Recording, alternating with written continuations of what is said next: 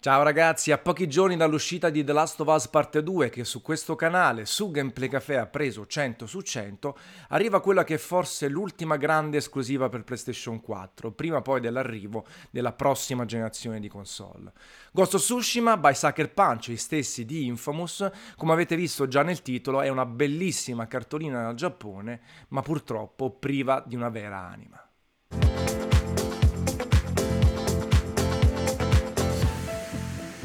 Come sempre non vi preoccupate, in questo video non ci saranno particolari spoiler, qualche filmato di gameplay generico a supporto e anche delle foto.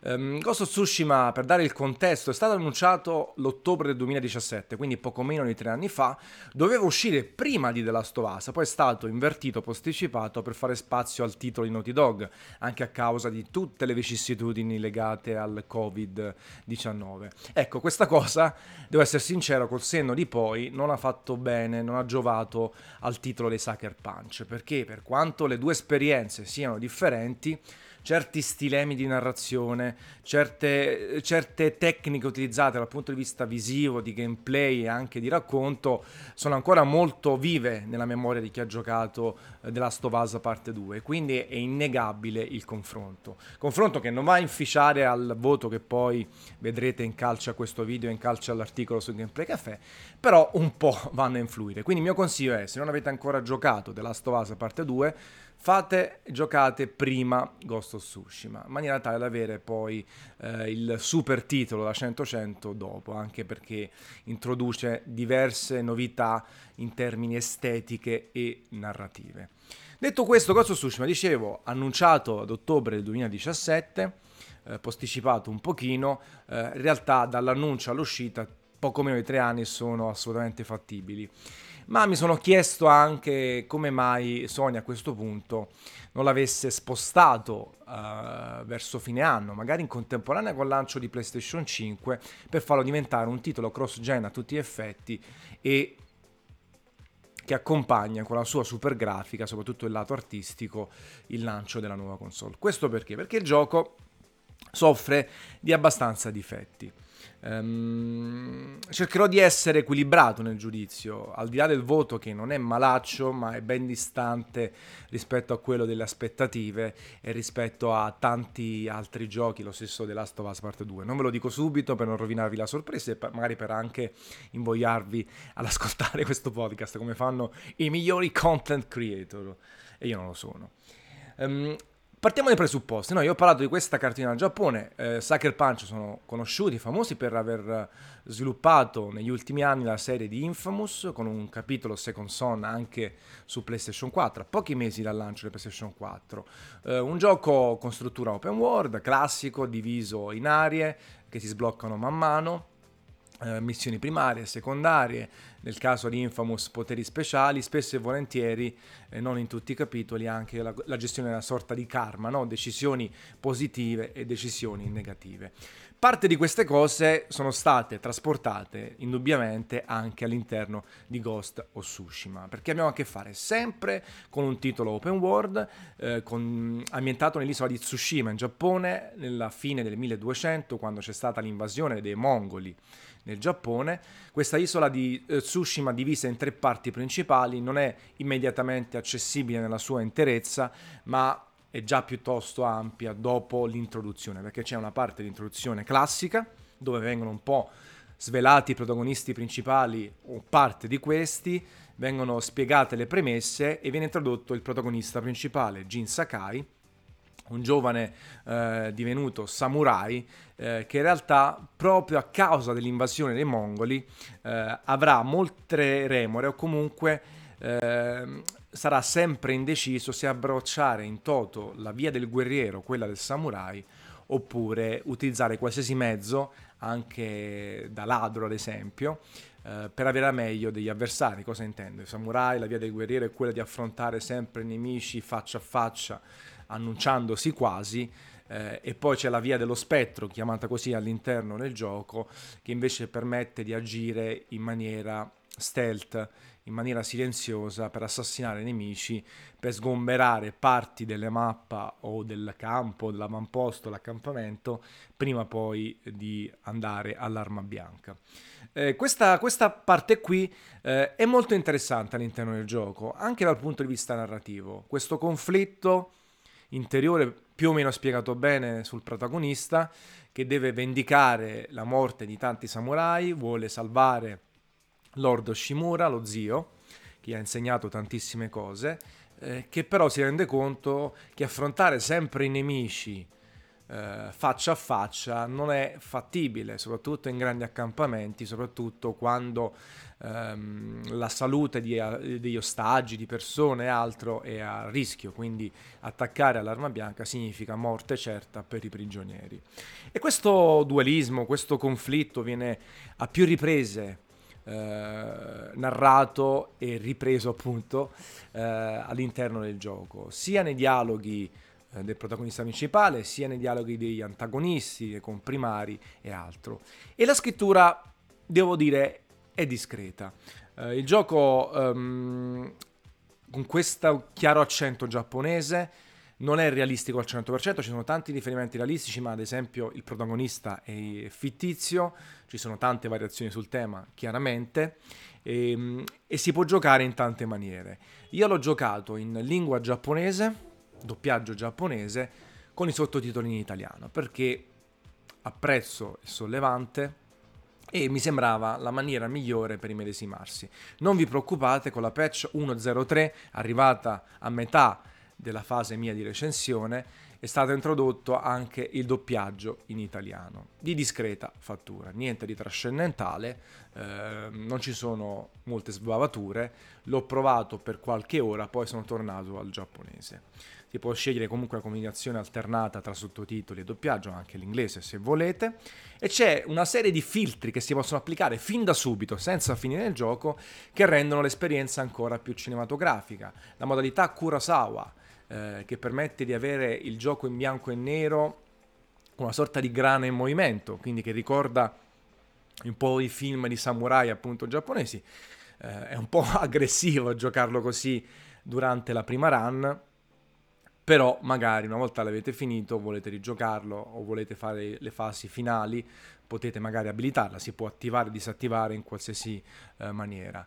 C'è una grande personalizzazione dell'interfaccia, come al solito, si possono disattivare quasi tutti gli avvisi, rendere lo schermo, l'AD eh, praticamente pulito e quindi eh, avere un ulteriore senso di coinvolgimento e anche il livello di difficoltà può essere cambiato in qualsiasi momento, non ci sono grosse variazioni, diciamo che eh, il danno fatto ai nemici è superiore, eh, il, e viceversa, ehm, e poco altro. Non ho notato attacchi differenti, comportamenti dell'intelligenza artificiale particolari. Tra altre cose, l'intelligenza artificiale forse è il più grande problema del titolo eh, di Sucker Punch. Comunque, questa avventura che comincia con il prologo, si apre l'open world, per quanto non tutte le aree sono accessibili, come dicevo, da subito e devo essere sincero, lo sviluppo um, e la creazione dell'ambientazione è molto interessante. No? Siamo passati da appunto cittadine, eh, spesso e volentieri presenti in tante open world o ambientazioni fantasy, a un'ambientazione che ha grande personalità e grande varietà visiva, perché indubbiamente, come sottolineato dal titolo, la cosa eccellente, migliore di Ghost of Tsushima e l'immaginario estetico, il lato artistico. Perché? Loro sono sempre stati molto bravi, vi ricordate anche con Infamous Second Son, First Light, lo spin-off, grandi effetti di luce, ehm, buona fluidità, eh, buona distanza visiva, ehm, cicli giorno-notte o comunque cambiamenti di meteo molto fighi. Ecco, in Ghost of Tsushima, che si trova anche alla fine generazione PlayStation 4, abbiamo l'eccellenza in tal senso. Ci sono spesso e volentieri scenari mozzafiato, ehm, diversi momenti della giornata che catturano, ma non soltanto classico tramonto, alba e così via, ma anche eh, pioggia, nu- eh, temporali, eh, la rugiada, nebbia, fitta o meno, nuvole più o meno presenti e quindi ci sono una moltitudine enorme di scenari differenti, anche stando nello stesso punto, guardando da un punto verso l'orizzonte, possiamo avere diverse configurazioni a seconda dell'ora della giornata, a seconda delle condizioni climatiche. E vi assicuro che a livello di impatto puramente visivo sono eccezionali. Ho proprio sprecato, consumato il tasto share di PlayStation 4 per catturare le immagini e su Gameplay Café, linkato anche all'interno eh, di questo video in descrizione, trovate la mia galleria fotografica, soprattutto dei passaggi e di qualche scontro. E l'HDR è fondamentale cioè l'HDR dà un ulteriore layer, livello di bellezza al tutto, che è quasi impossibile da catturare sotto forma di screenshot. E spero che con PS5 è un po' come succede in parte con Xbox One, si possono scattare screenshot senza HDR, anche se si gioca in HDR, il software permette di catturare screenshot non HDR, non semplicemente con i colori slavati. E l'HDR aumenta ulteriormente questo senso di bellezza, il contrasto, ehm, la differenza di colori, illuminazione e tutto. E quindi è veramente fantastico. E unitamente a questo c'è grande varietà, ad esempio c'è verso le battute iniziali la foresta dorata e poi ci sono degli strapiombi, dei fari, eh, foreste più o meno rigogliose, alture, colline, ehm, vallate, ehm, piante di, di diverso genere, no? Eh, i ciliegi, eh, praterie intere di fiori bellissimi e in tutto incastonati in effetti particellari che forse sono addirittura trasbordanti, eccessivi certe volte, ma sono fantastici. Il vento che fa muovere tutto e quindi fa muovere piante, alberi e tutte le ombre di conseguenza, più o meno eh, standard, più o meno calcolate non in tempo reale e poi abbiamo le lucciole di notte, ehm, le piante che volano, il bambù, eh, uccelli e altro. Cioè abbiamo un, un video, un'estetica completamente in movimento ed è fantastico, anche se siete fermi in un punto, complice il vento, gli particellari, fiori, piante e così via, e così via, abbiamo un gioco costantemente in movimento. Un po' se vi ricordate con quei picchi raggiunti con le dovute proporzioni da The Witcher 3. Vi ricordate The Witcher 3 quando il tempo era un po' più ventoso e altro, era tutto bello in movimento perché l'immagine era tutt'altro che statica. Eh, dava l'idea no, di next gen, di, eh, di, potenziamento estetico. Basta quei giochi completamente statici che possono essere pure belli, no? Kingdom Hearts 3 più statico non si può, se fermate il personaggio tutto praticamente super statico, ecco. Eh, poi c'era The Witcher 3 invece che è super in movimento, soprattutto in determinate condizioni eh, climatiche. Stessa cosa succede anche per eh, Ghost of Tsushima e ancora di più ripeto, talvolta forse in maniera eccessiva, sembra banale, sembra strano dire una roba del genere, però talvolta c'è veramente troppo casino a schiena, troppo bellezza, troppo movimento, vento, eh, fiori, piante, tutto quello che ne animali e così via, che ne consegue.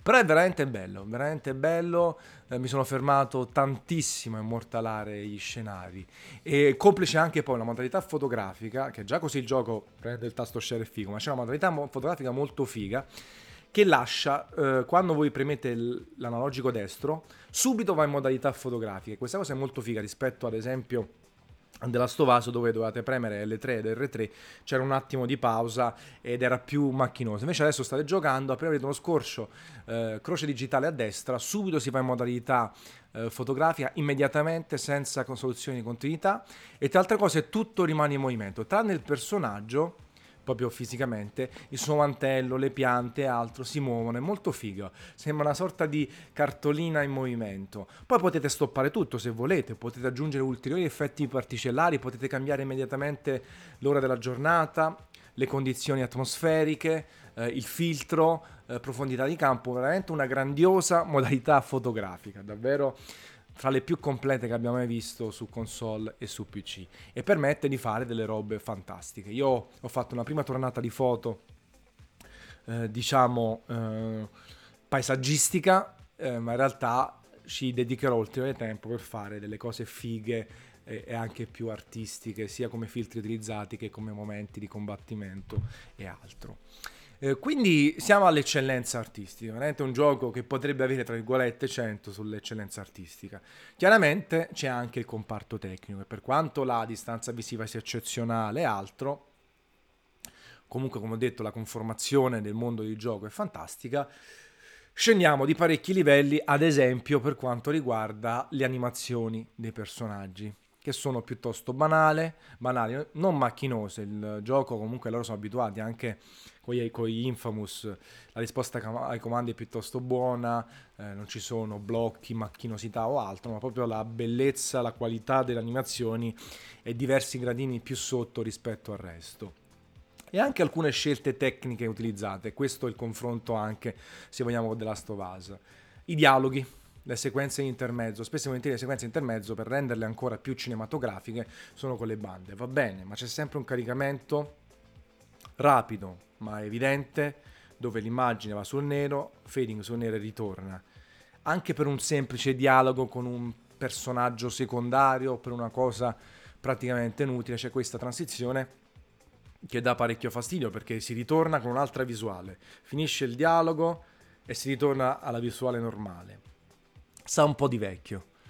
E siccome è un gioco che ha una buona componente narrativa anche in termini quantitativi, dà un po' fastidio. La recitazione stessa in giapponese rende assai, secondo me rende molto più che in italiano, sia perché non si capisce una mazza, a meno che non sapete il giapponese, sia per il sync del labiale, sia per il coinvolgimento e l'immedesimazione dell'atmosfera, che quindi sono eh, interessanti. Però i volti medi, le animazioni medio-basse, le transizioni bruttine e quindi eh, quel senso cinematografico si ha certe volte in, in determinati scontri, no? quando c'è lo scontro nel prato fiorito di ciliegi o di fiori viola o altro con la telecamera giusta e tutti effetti particellari effettivamente è un grandissimo colpo d'occhio però tanti dialoghi, tante transizioni, tante cose sono abbastanza banali e queste cose si riflettono poi nel gameplay. Perché? Allora, adesso faccio, sto cercando di mettere tutti i pezzi insieme per darvi il quadro generale. Sono partito entusiasta e questa recensione sarà sempre più negativa. Vi ho parlato di questa struttura open world, quindi una serie chiaramente di missioni primarie, missioni secondarie, cose che vi possono capitare su schermo, ehm, semplicemente esplorando la mappa di gioco, oppure chiacchiere che fate con personaggi che vi dicono guardate, ho sentito parlare di un assalto al carretto lì, oppure di un villaggio occupato di qua e quindi vi compare sulla mappa. Da questo punto di vista è tutto molto moderno, la mappa è bella, con toni di grigio fighissimi, l'interfaccia è pulita, si è cercato col vento di sostituire il classico indicatore presente a schermo, quindi voi facendo slide verso l'alto eh, del touchpad del DualShock 4 potete ehm, creare questo vento artificiale che vi indirizza verso la missione attiva. Chiaramente nel menu, nella mappa, potete selezionare la missione attiva che viene ben evidenziata sulla mappa di gioco e in alto a sinistra vi dice la distanza. Potete disattivarla e utilizzare solo il vento. Uh, potete disattivare i tutorial, le spiegazioni, ad esempio con R2 si interagisce sugli oggetti, si raccolgono gli oggetti, si fanno tante cose eh, di base c'è scritto R2 e l'azione che si fa, si può togliere soltanto l'azione, si può togliere anche R2. Quindi l'interfaccia è moderna, pulita. L'escamotage del vento, confrontandomi con alcuni miei colleghi, non è piaciuta sempre perché è eccessiva, però io la vedo una roba figa che si può utilizzare, soprattutto quelli che sono più dubbiosi su dove andare. In realtà ci sono parecchi elementi, parecchi riferimenti visivi per raggiungere dei punti, oppure basta guardare no, ogni tanto la mappa eh, accedendovi con options e andare al punto giusto. A quel punto ci sono missioni primarie e secondarie e c'è questo sviluppo, come vi dicevo prima, della parte spettro. Inizialmente siete samurai, quindi potete attaccare soltanto i nemici in una certa maniera, poi si ottengono um, pugnali, no? la possibilità di andare stealth e assalire il nemico alle spalle, muoversi tra le piante più alte, e poi ci sono eh, le armi mistiche, eh, i kunai, eh, bombe esplosive che si attaccano, bombe fumogene e altro, quindi il campionario a disposizione di Jin Sakai, il protagonista principale, è piuttosto ampio. C'è l'arco, c'è la katana che è chiaramente il simbolo dei samurai e, e permette di, di, utilizzare diversi tipi di forme, la forma dell'acqua, la forma del vento e così via, forme che si vanno a sposare meglio con determinati tipi di nemici, perché ci sono quelli, avete visto anche nei trailer, quelli con le lance, quelli con gli scudi, gli spadaccini, gli arcieri e così via. E siccome il gioco nello, sc- scontro corpo a corpo, lo scontro all'arma bianca, eh, vi permette di affrontare questi nemici differenti, a seconda della posa e, e dei tipi di attacchi potete essere più o meno efficaci contro i nemici difensori, quelli con lo scudo oppure quello con la lancia. C'è anche la schivata col cerchio, che poi può essere potenziata nel corso del tempo, ecco. E il gameplay si basa su attacchi, parate, schivate. Eh, se c'è la parata fe- eh, perfetta, col timing, col tempismo giusto, allora il nemico viene praticamente spinto all'indietro, viene eh, disorientato e voi potete affondare il colpo, talvolta uccidendolo con un colpo solo appunto, talvolta meno. Eh, alcuni tipi di attacchi avversari non sono schivabili, quelli con eh, una sorta di puntino rosso che esce, soprattutto dei lancieri o dei nemici più avanzati. Poi ci sono attacchi intermedi con pallini blu che non sono schivabili inizialmente, ma è possibile acquisire un'abilità per farlo.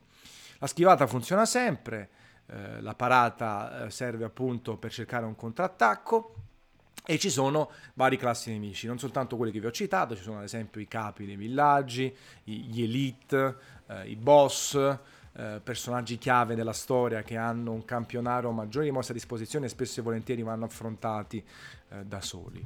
Um, qual è il problema? Andiamo un po' verso il voto e verso il perché di una valutazione non negativa, perché il voto non è negativo, ma sicuramente sotto le aspettative. L'intelligenza artificiale. Vi faccio un paragone forzatissimo per farvi capire così almeno vi mettete nel contesto. L'intelligenza artificiale e certi tipi di approcci al combattimento e agli avamposti ricordano gli Assassin's Creed dei primi tempi, quello targato 2007, il 2 e così via. Un'intelligenza artificiale francamente non accettabile nel 2020, nella quale i nemici hanno pattern d'attacco limitati, nella quale io all'inizio del gioco, nelle prime ore di gioco, già riuscivo ad andare in avamposti non scoperti, non facente parte della prima parte della storia e avere la meglio di tutti, dove arrivavo come un kamikaze, affrontavo 10-15 nemici senza problemi, attaccano talvolta insieme, ma è abbastanza facile evitarli pattern, quindi comportamenti in fase stealth bruttini. Eh, si attacca un nemico e nemici che stanno a poca distanza non vi vedono, oppure basta muoversi leggermente e andare nell'erba alta per scomparire di nuovo la loro vista. Gli arcieri che sono banali, oppure cose che succedono, c'è un arciere sopra un avamposto rialzato, voi salite le scale, lo ammazzate e se siete stati scoperti tutti i nemici un po' alla volta salgono sopra l'avamposto e si crea un casotto con 5-6 persone, non si capisce niente, li butti giù, cadi tu giù o altro. Eh, diciamo che l'intelligenza artificiale è completamente banale. Per fortuna non fa parecchi danni questa cosa è fondamentale perché se avesse fatto danni il gioco avrebbe preso 4, 5, 6. Però è standard. Piatta. La freghi facilmente. Ti porta a giocare molto di più all'arma bianca che stealth. Tranne in determinati punti dove è richiesto essere discreti per, come vi dicevo prima, per i prigionieri o momenti chiave dell'avventura eh, dove la modalità spettro esce più fuori o dove è proprio richiesto dal gioco, dovete, perché ci sono troppi nemici.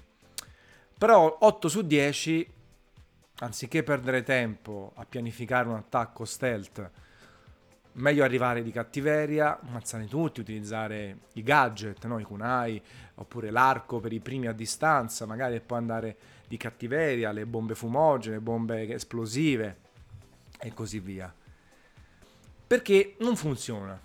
Cioè, questo dualismo spettro-samurai non funziona, è completamente a favore del samurai e funziona in spettro soltanto quando è forzato da scelte di design. E, e, questa cosa per me è un difetto, anche se io preferisco i giochi dove c'è più azione e faccio più fatica a digerire i giochi dove c'è più stealth. Però perché lo faccio spesso? Proprio perché la parte stealth è realizzata male secondo i miei standard o secondo spesso e volentieri anche standard oggettivi. E poi proprio i comportamenti dei nemici, eh, quando chiamano gli altri usano il corno. C'è tanti déjà vu, tanti déjà vu che ho vissuto negli Assassin's Creed per fare quell'esempio forzato, ma in tanti altri giochi e che faccio più fatica a tollerare nel 2020. Perché siamo a chiusura di generazione, dovremmo avere l'eccellenza di tutti i giochi che escono, o soprattutto poi da sviluppatori AAA, sviluppatori che hanno accesso a un budget superiore, a risorse quindi superiori e anche a credibilità da parte del producer, del produttore, in questo caso Sony. E quindi è un peccato. E in tutto questo la gestione delle missioni, la qualità delle missioni secondarie è molto altalenante. Dicevo, a me la scrittura non è dispiaciuta per larghi tratti. C'è il tentativo da parte di Sucker Punch, soprattutto nelle prime ore, di introdurre tante tipologie differenti di missioni. Quindi non soltanto ammazza tutti o salva quello, ma anche missioni a step. Facciamo, andiamo di qua perché dobbiamo salvare la famiglia, andiamo di là perché l'acqua è avvelenata, andiamo di su, andiamo di giù. Però poi con l'accrescere delle ore tutto sa un po' di già visto e chiaramente tutte quelle missioni dove ci sono un'alta concentrazione di nemici diventano noiose. Quindi non è rotto il gioco, ma sconfina spesso verso la noia. Poi ci sono tanti collezionabili, tanti extra, ci sono i templi, i santuari, ci sono gli accostamenti, eh, gli appostamenti delle volpi che mi fanno portare certe cose, si sbloccano tanti vestiti, elmi esteticamente, si possono cambiare i colori, sia trovandoli che grazie all'utilizzo dei fiori. Ci sono le varie forme d'attacco che sono quattro, ci sono i punti di abilità che si ottengono man mano che la leggenda di Jin Sakai cresce. La leggenda cresce appunto ammazzando nemici, completando missioni primarie e secondarie o missioni mitiche. Eh, ci sono bei posti da esplorare, sorgenti termali, ehm, eh, questi punti abilità da spendere in una miriade di caratteristiche sia atletiche che eh, funzionali alle armi e ai gadget. Però il tutto sembra quasi essere una sorta di parco giochi. Il famoso parco giochi di World of Warcraft. Memoria, introdotto forse come nomenclatura, no? Team Park da World of Warcraft. Dove tutte quelle cose sono tante, danno quella parvenza di varietà, ma andando a stringere sono un po' pesanti sul lungo. Kingdoms of Amalur, bellissimo gioco, ma anche lui soffriva tantissimo di questo. C'era una miniera di roba da fare. E però a un certo punto dicevi, cacchio, ma io ogni volta che trovo un nuovo posto devo perderci un sacco di tempo. E allora, forse l'approccio migliore a Ghost of Tsushima è l'esplorazione libera. La mappa è grande, abbastanza grande. L'isola di Tsushima, la parte sotto, poi quella sopra, mm, è abbastanza grande. Uh, è bellissima esteticamente molto variegata in termini di estetica e quindi è bello anche esplorare, imbattersi in missioni, imbattersi eh, in cose da fare, in risorse da raccogliere, ehm, da visitare. Ecco, il consiglio che vi posso dare a voi che dovete ancora giocarlo è magari non siate troppo schematici nel seguire le missioni, soprattutto secondarie, nel volerle seguire, nello sceglierle sulla mappa ma tanto ci sono dei blocchi dalla prima parte alla seconda parte di gioco e alla terza. Quindi bene o male potete divertirvi a esplorare le spiagge, le colline, eh, le radure, trovare magari appunto santuari e altro. In tal senso la scoperta, l'esplorazione funziona, è uno dei momenti topici e top del gioco. E quindi vedete, bellissima parte estetica, buona parte sonora, come ho detto, del doppiaggio, ci sono belle musiche assolutamente in tema, discreti effetti, bel senso di avventura, l'interfaccia pulita, piacevole, esplorazione e arriviamo poi ai più difetti, eh, le missioni un po' troppo non simili a se stesse perché è sbagliato. Io non ho avuto quella percezione di avere proprio soltanto le fetch quest. però eh, di essere stato praticamente inondato di attività che bene o male sono quelle, perché vai col, fai la chiacchierata col personaggio, andiamo di fronte all'avamposto, ci dice come attaccare tutto e poi eh, attaccare, però magari cambia un po' il punto di vista, cambia l'ambientazione, cambia, mm, come dire, la strada, ma poi il punto finale è sempre lo stesso. Soprattutto un gameplay che è dinamico, è piacevole, ma viene banalizzato dalle animazioni e soprattutto dall'intelligenza artificiale. Quindi diventa sempre un casotto, spesso e volentieri diventa un casotto dove si affrontano i nemici in successione. Un po' ragazzi come Assassin's Creed, cioè lo so che, che parallelo è un po' strano, però i primi Assassin's Creed soprattutto dove a un certo punto in scoperto arrivavano tanti nemici, attaccavano soprattutto nei successivi due o tre insieme e arrivavano in sequenza fino a che non finivano, chiamavano gli altri, ammazzavi tutti, correvi a destra e a sinistra e altro. Un senso di déjà vu per quanto ci sono parecchie differenti, c'è il parry, ehm, c'è la katana, ci sono le stance, le, le posture differenti, ci sono i gadget. Ehm, ecco, dicevo, va verso la noia, ma per fortuna non sconfina nella noia, perché altrimenti sarebbe stato un gioco sbocciato a tutti gli effetti. E allora andando al voto, e poi dopo ve lo metto anche graficamente, il titolo si prende 79, 79 su 100. Ci ho pensato, l'8 non se lo merita, 79 è un po' a dire, guarda, peccato. Peccato perché certe parti del gioco sono da 10 l'estetica, l'artistico, altre da 8, 9 assolutamente l'esplorazione, l'interfaccia, eh, parti della scrittura, le premesse, l'ambientazione in totale e poi scendiamo verso il 6 e il 7 eh, tra intelligenza artificiale e altro. Ma è un gioco che comunque ha un valore produttivo, eh. Eh, vi dura anche 35 ore facendo tante cose, dalle 25, 30, 35 siamo lì, qualcuno forse ci metterà ancora di più per fare il 100%, um, c'è varietà visiva, uh, è bello camminare col, eh, oppure correre col cavallo, ecco, e il valore produttivo ci sta, non, è, non può essere definito un gioco brutto, ma un gioco assolutamente sotto le aspettative, con dei difetti che purtroppo ne minano la bellezza, un'intelligenza artificiale superiore, un miglioramento di animazioni, ma soprattutto di pensiero su come giocarsi il gameplay e le missioni l'avrebbe fatto diventare un titolo da 9, 9,5. Questa cosa purtroppo non è successo, allora io mi sono chiesto, come ho detto nelle fasi iniziali della videorecensione,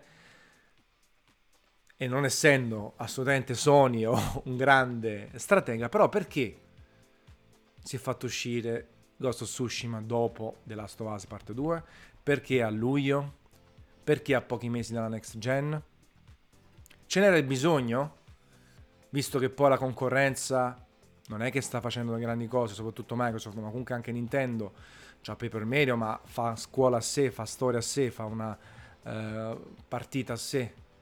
Non sarebbe stato bello chiudere con The Last of Us e poi arrivare fino a novembre, quando dovrebbe uscire Next Gen, con titoli terze parti o con titoli meno importanti e spostare da un lato Ghost of Tsushima al lancio di PS5, quindi fare la paraculata estetica e concettuale di dire cacchio, al lancio di PS5 esce un titolo che c'è anche su PS4, ma è AAA, è nuovo, quasi quasi è una delle motivazioni che mi rendono più felice di acquistare PlayStation 5, no? il 4K, 60 fps, è un gioco comunque bello da vedere che sfrutta le caratteristiche di PS5. Oppure, col senno di poi, siamo tutti bravi, prendersi ancora di più del tempo per mettere a posto l'intelligenza artificiale e alcune scelte di gameplay.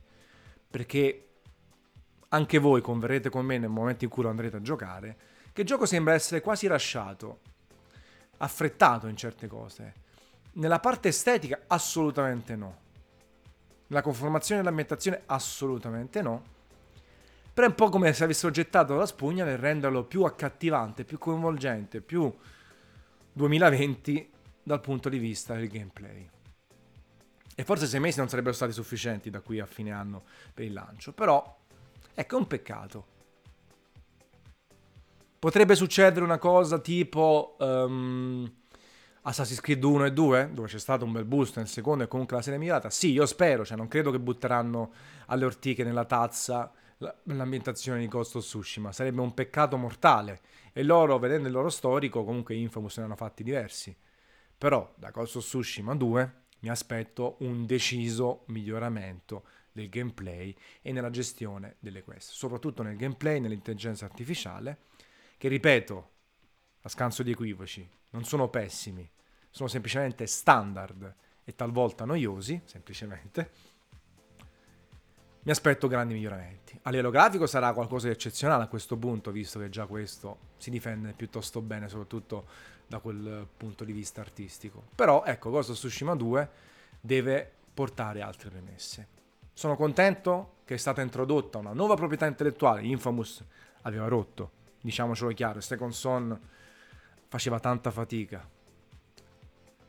Sono contento quindi di questa nuova proprietà intellettuale, sono contento che nell'arco di videogiochi abbiamo Ghost of Tsushima che potenzialmente potrebbe diventare un altro brand di successo. Oggi non credo proprio, oggi arriva a poca distanza da The Last of Us parte 2, oggi si becca un 79 su 100, di, anche di dire di, di buon augurio, scherzo, è quello il suo valore. Vediamo. Se non avete giocato la Stoaso, giocate prima Ghost of Tsushima, comunque vi piacerà per diversi aspetti. Purtroppo non è quello che aspettavamo e forse avevamo anche un po' sentito, intravisto negli ultimi annunci, nelle ultime informazioni che sono state mostrate. Questo è quanto ragazzi. Buon divertimento Scrivete nei commenti cosa ne pensate, non ci sono spoiler, però poi magari una volta avete giocato anche voi il titolo che esce tra pochissimo, magari potete dire la vostra. Grazie mille, una bella capata in bocca e al prossimo video.